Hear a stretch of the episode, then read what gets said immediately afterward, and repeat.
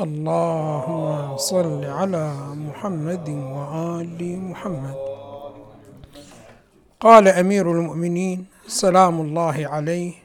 أول الدين معرفته يعني معرفة الله سبحانه وتعالى. وكمال معرفته التصديق به.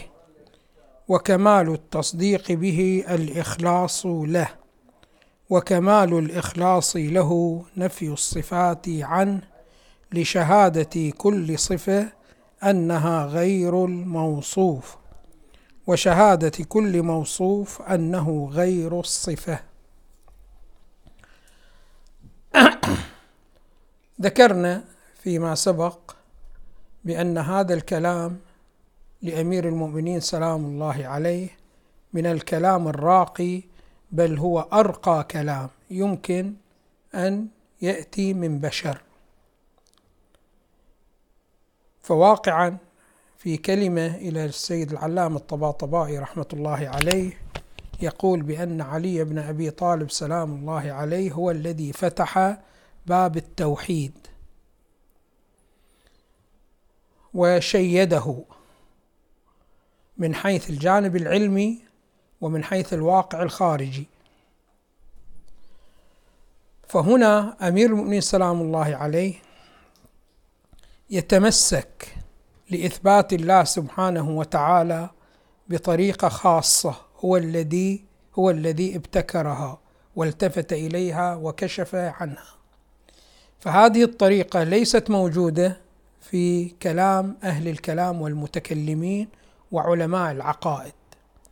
علماء العقائد يأتون ويقولون بأنه إحنا عندنا حوادث في عالم المادة ثم يتمسكون بقاعدة فلسفية لكل حادث محدث إلى أن تنقطع السلسلة عند محدث ليس بحادث وهو الله سبحانه وتعالى. هذا طريقتهم. الفلاسفة أيضا عندهم طريق آخر يقولون كل ما هو موجود في هذا العالم هو ممكن ممكن يعني ليس الوجود له بضروري. فإذا كان ممكن يعني يحتاج إلى من يوجده. ثم الذي أوجده إن كان ممكن فهو أيضا يحتاج إلى ما يوجده. إلى أن نصل إلى مرتبة هذه المرتبة هي توجد ولا توجد من قبل الآخرين وإنما الوجود يكون عين ذاتها.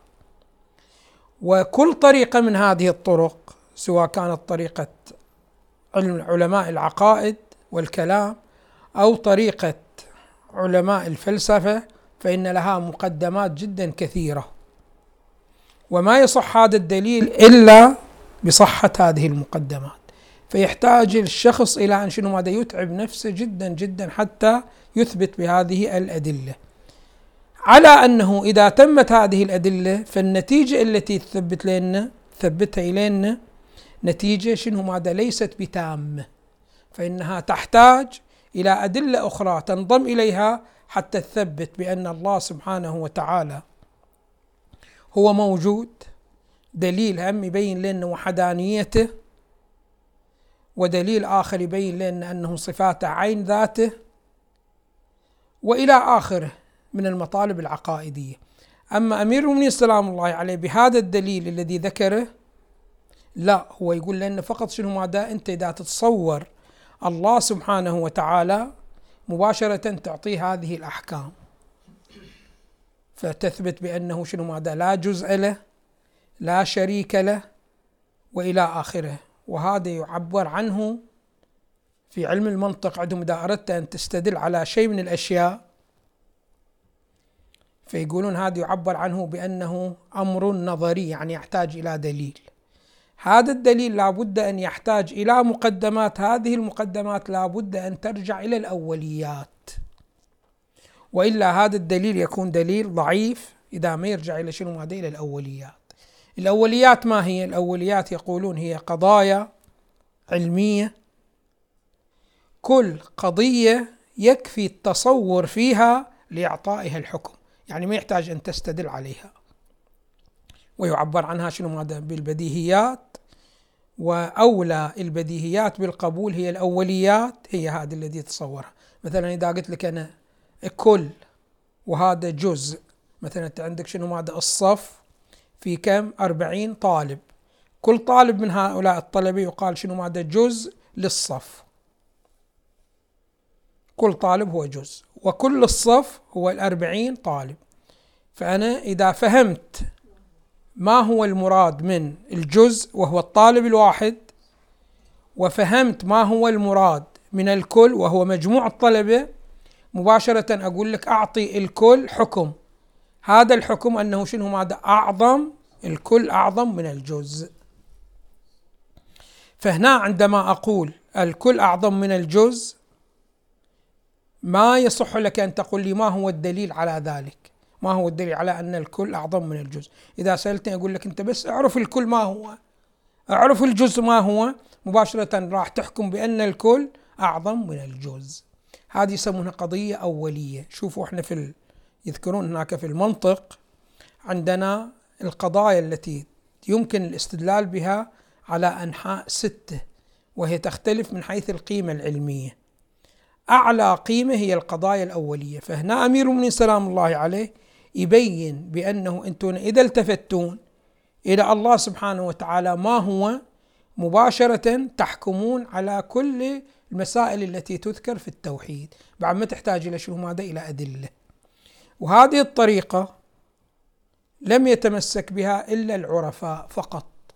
أما البقية لا. إما أن يتمسكون بدليل الحدوث أو دليل الحركة أو دليل الإمكان. فهنا أمير المؤمنين سلام الله عليه يقول إذا أنت بحثت عن الوجود شوفوا إحنا عندنا بعض الأسئلة عندنا صحيحة وبعض الأسئلة أساسا ليست بصحيحة يعني ما يصح أن تقول لما فأمير المؤمنين سلام الله عليه يقول هنا عندما تتكلم عن. عن الوجود فالوجود ما يصح أن تقول لمن وجد ومن الذي أوجده.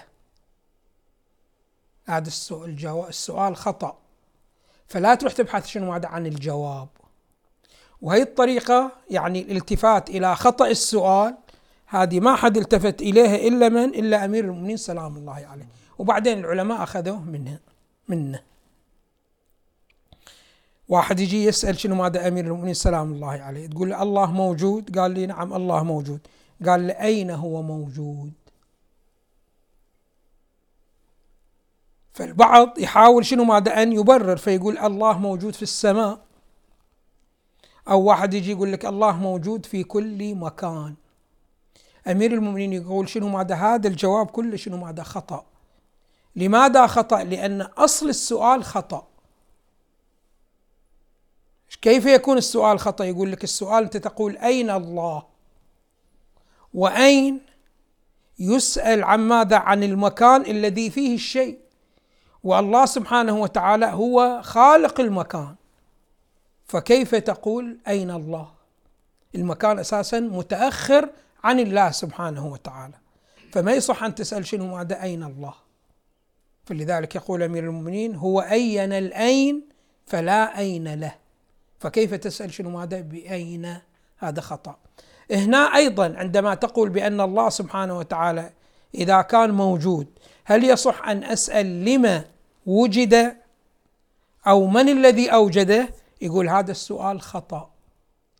هذا السؤال شوفوا الموجودات في الخارج على نحوين. على نحوين الموجودات في الخارج. وجود مثلنا إحنا يمكن للعقل أن يحلله إلى حيثيتين.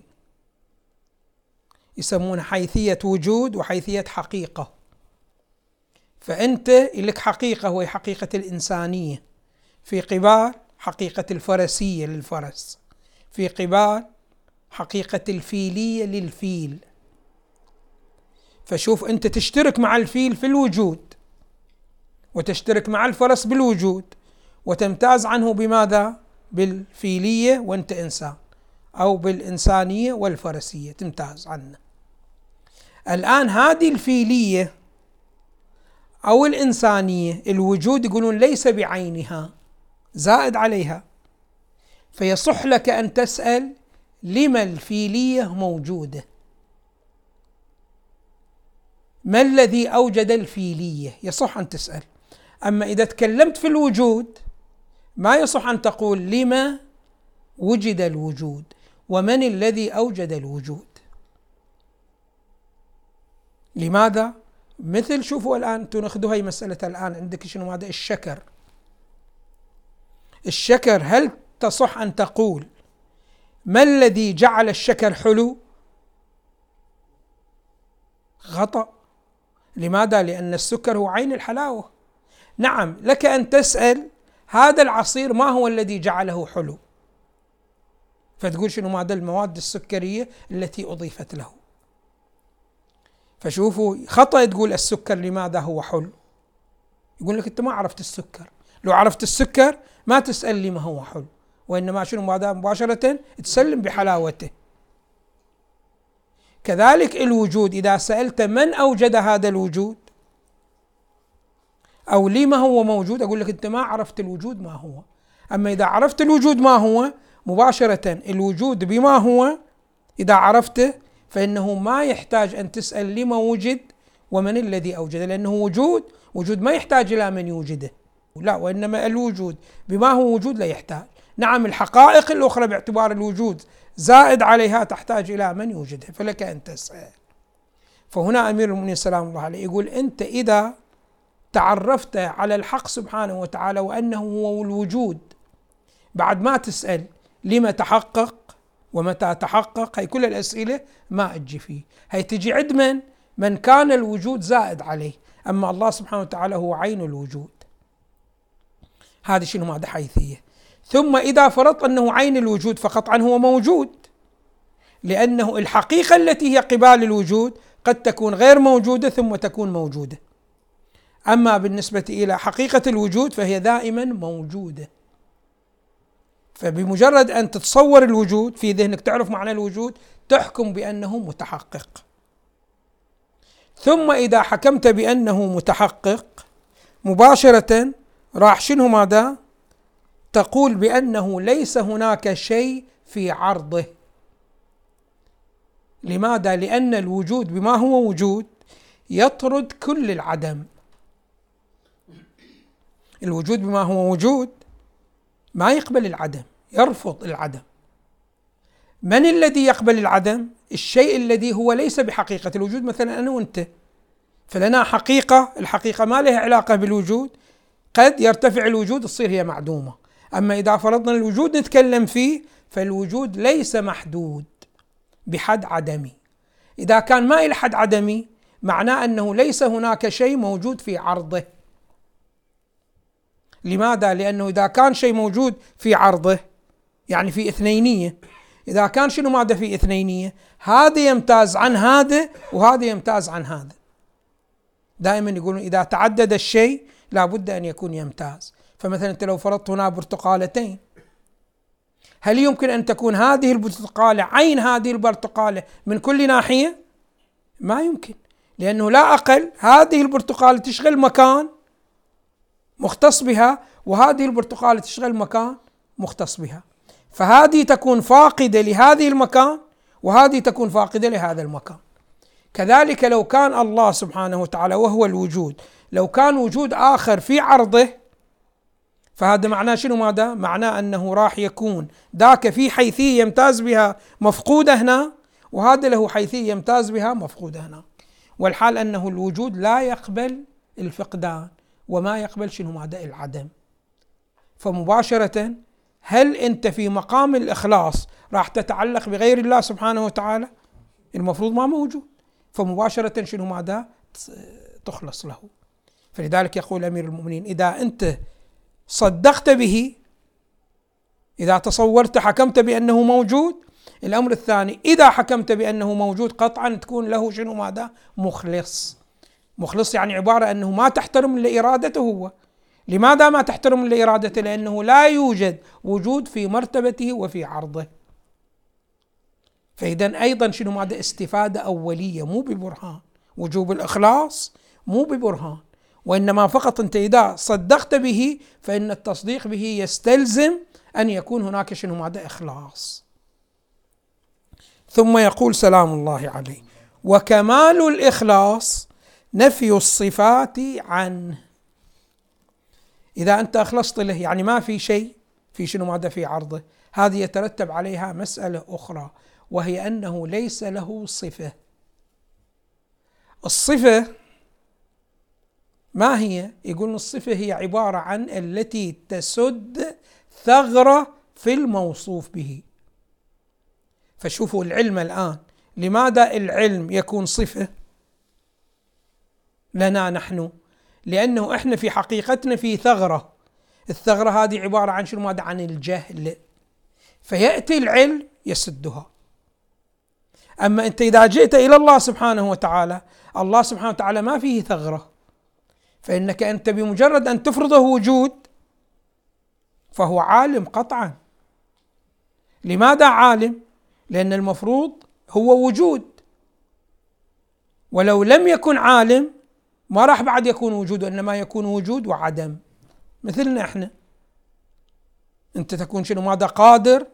ومن ناحيه العلم قد تكون ما عندك علم يقال لك أنت شنو؟ ماذا تشتمل على وجود القدرة وفقدان العلم، أما هذا فينا في أنا وفيك أنت، أما الله سبحانه وتعالى الذي هو وجود محض ما يمكن أن نتصور به هكذا فقدان. فالله سبحانه وتعالى كيف نتصور بأنه يتصف بصفة؟ والحال أنه لا ثغرة فيه، لا سلبية فيه. فلذلك يقولون شنو؟ ماذا الله سبحانه وتعالى بمجرد أن تفرضه فهو عالم. فما تحتاج إلى شنو؟ ماذا؟ إلى دليل تثبت شنو؟ ماذا؟ العلم. أنتم دا تلاحظون كتب المتكلمين علماء العقائد وكذا كتب الفلاسفة يستدلون على علم الله سبحانه وتعالى. كيف يكون شنو؟ ماذا عالم؟ ودليل مستقل عندهم. أما أمير المؤمنين سلام الله عليه يقول لا ما نحتاج إلى دليل. لأن بمجرد أنه أنت شنو؟ ماذا تثبت أنه وجود فهو يرفض العدم. فإذا رفض العدم فما في ثغرة. فهذه الصفة عندما تأتي ماذا تصنع؟ ما في شيء موجود. فإذا كان الآن واحد قد يقول بأنه القرآن مملوء بتوصيف الله سبحانه وتعالى. الرحمن الرحيم القادر العالم. فكيف يقول أمير المؤمنين؟ شنو ماذا؟ لا صفة له. نقول لك هذه الصفات متأخرة عن رتبته. هو في رتبته ما موجود صفات لأنه لا يفقد شيء حتى يصف. ولكن فيما بعد هو شنو؟ ماذا؟ ظهر إلى الأشياء الأخرى. إما أن يظهر بعلمه أو بقدرته. فهذه الصفة صفة فعل يقولون مو صفة ذات في مقامه. العرفاء عندما يتكلمون عند الله سبحانه في الله سبحانه وتعالى عندهم شنو؟ ماذا مصطلحات. ومصطلحات دقيقة. والمصطلحات تحل ثلاثة أرباع المشكلة. عندهم أن الله سبحانه وتعالى له عدة مراتب وعدة مقامات. هذا أمير المؤمنين سلام الله عليه يتكلم عن مرتبة يسمونها مرتبة الأحدية. شنو هي مرتبة الأحدية؟ يعني قبل أن نفرض فعل من الأفعال كل شنو ما دام موجود بس هو. هي يسمونها مرتبة الأحدية.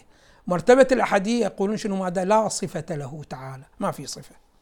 ثم فيما بعد يظهر في الصفات فيسمونه مقام الواحدية. فمقام الواحدية يكون في شنو؟ ماذا؟ فيه صفات هنا أمير المؤمنين يتكلم في مقام الأحدية فيقول وكمال التصديق به الإخلاص له وكمال الإخلاص نفي الصفات عنه لماذا؟ لشهادة كل صفة أنها غير الموصوف. فهذه الذي يقول عنها علماء الكلام بأنه صفة عين الذات. هذا كلام يعني يريدون يبينون بأن هناك شنو ماذا في صفة ولكن هي صفة عين الذات. هي هي ما تعبر ما يعبر عنها بالصفة. فإنه دائما الصفة هي عبارة عن الذي شنو ماذا الذي تفيد إلى الموصوف معنى لم يتحقق قبل الصفة. فأنت الآن إذا فرضت بأنه واحد اجى وقال لك مثلث له ثلاثة أضلاع. تقول له هي العبارة اللي جبتها له ثلاثة أضلاع. وش مرادك منها؟ فإذا قال لك أريد أثبت إله الثلاثة أضلاع تقول لي ليش هو يعني يصير مثلث بالثلاثة أضلاع؟ أنت من تفرضه مثلث فله ثلاثة أضلاع. فعلى شنو تجيب هذه المسألة؟ الشكلي هاي في القرآن في القرآن يجيب بعض الأحيان هكذا تعبيرات. الذين يعثون في الأرض فسادا. واضح شنو؟ يقولون أساسا الفساد في اللغة هو عبارة عن السعي بالإفساد. فالث...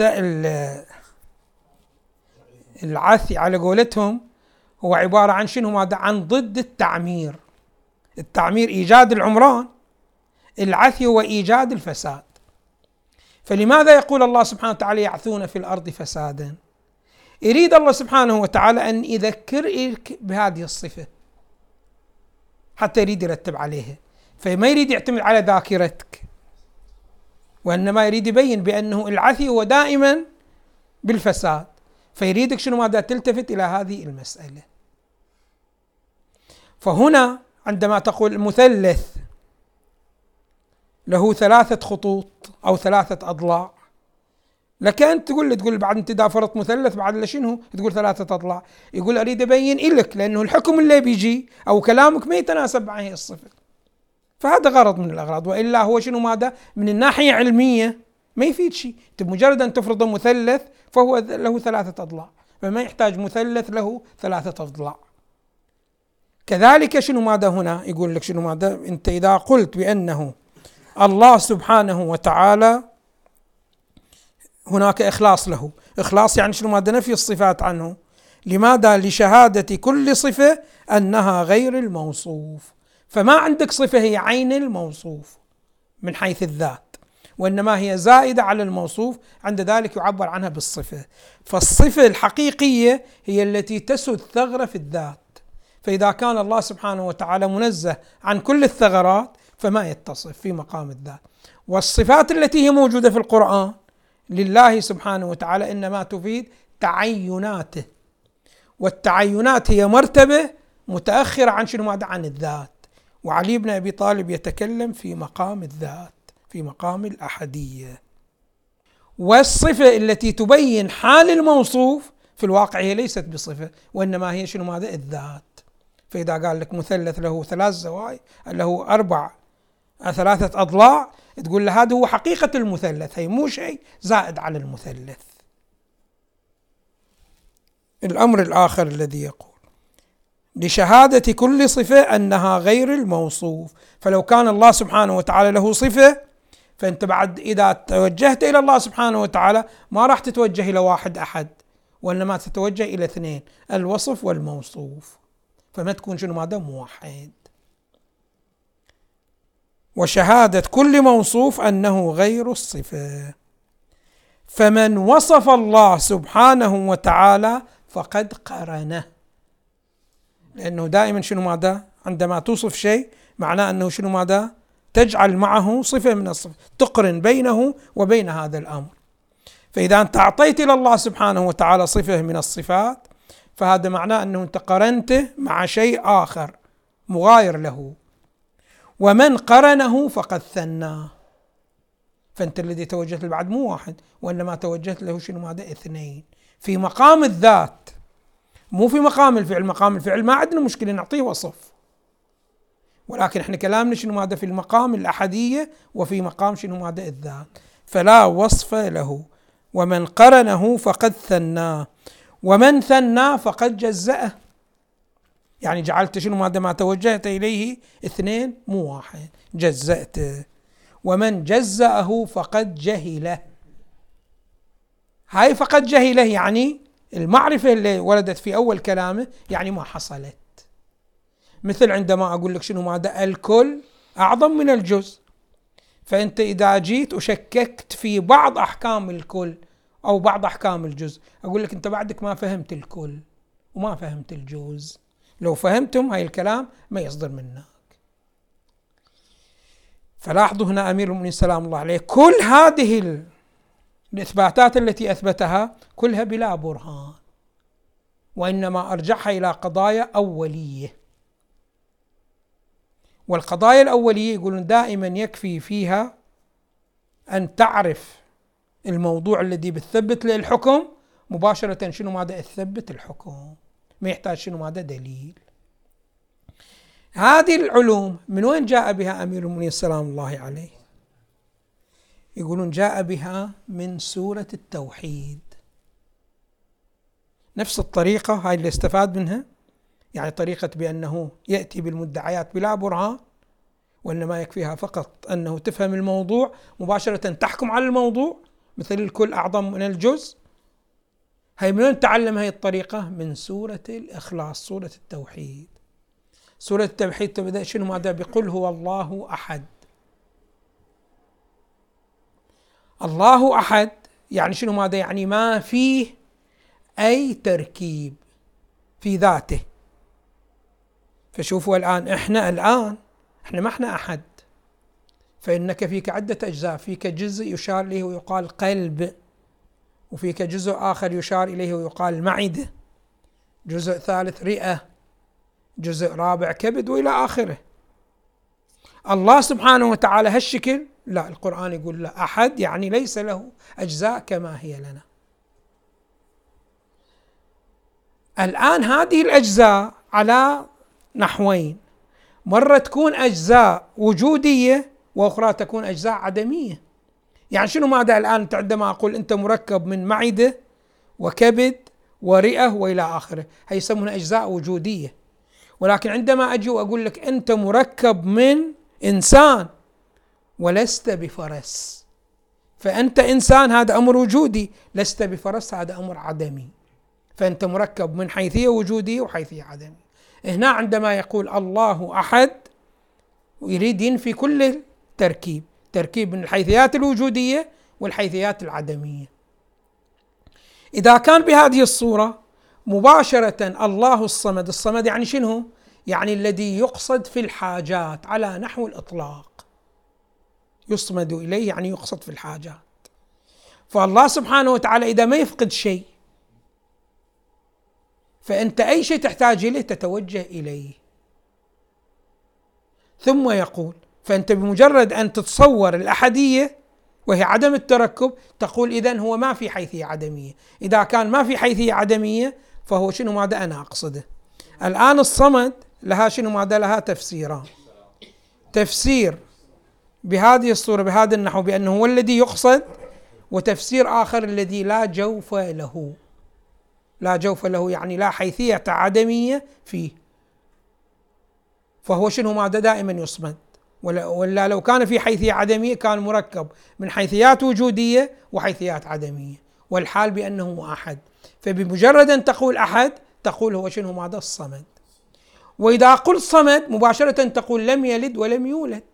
لماذا؟ لأنه إذا كان صمد يعني ما في ما يفقد شيء حتى يحتاجه.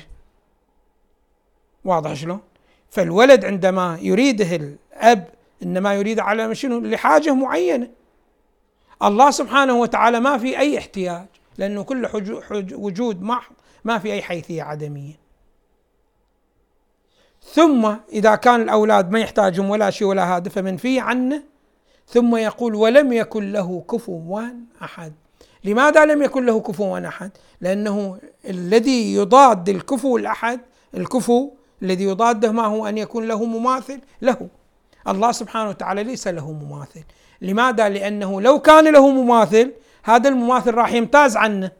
إذا امتاز عنه راح يكون ذاك فاقد لميزة هذا وهذا فاقد لميزة ذاك. فيكون الله سبحانه وتعالى مركب من حيثية وجود وعدم والحال بأنه ليس كذلك.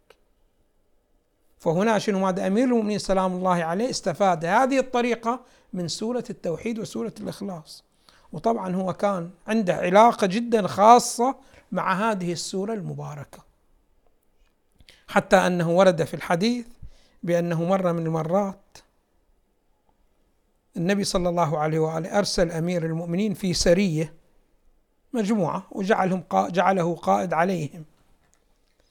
فعندما رجع أمير النبي صلى الله عليه وآله جعل جلس مع هؤلاء الذين ذهبوا مع علي بن أبي طالب سلام الله عليه فسألهم كيف رأيتموه يريد ياخذ تقرير عن شنو ماذا عن المسؤولية اللي حملها اياها هل أدى واجباتها بنحو دقيق أم لا؟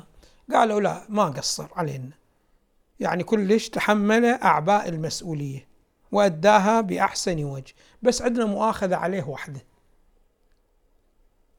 قال لهم شنو هي المؤاخذة؟ قال طيله السفرة رحنا وجينا ما يقرا في الصلاة إلا سورة الفاتحة وسورة الإخلاص. بعد ما يجيب شنو؟ ماذا سورة ثانية. الصبح في الركعتين الإخلاص. بال الظهر الإخلاص. العصر الإخلاص. المغرب الإخلاص. العشاء شنو؟ هذا الإخلاص. لو في البحرين جته لائحة من الاعتراضات. واضح شلون الشكل. فالتفت له أمير المؤمنين قال له التفت له النبي صلى الله عليه وسلم قال له أصحيح هذا؟ قال لي نعم صحيح. قال له ليش؟ ما حافظ غيرها؟ قال له ما شاء الله حافظ. هو اللي جمع القرآن اللي رفضوه. فشلون محافظ حافظ؟ قال لماذا ما تقرأ إلا هذه؟ قال لأني أحبها. فالنبي صلى الله عليه وآله قال لولا محبة الله لك لما أحببتها. واضح شلون؟ فهذه ما شاء الله الخطبة هذه كل شنو ماذا؟ فوتوكوبي على شنو ماذا؟ على أسلوب سورة الإخلاص سورة التوحيد. والحمد لله رب العالمين وصلى الله على محمد وآله الطيبين الطاهرين. صل على محمد وآله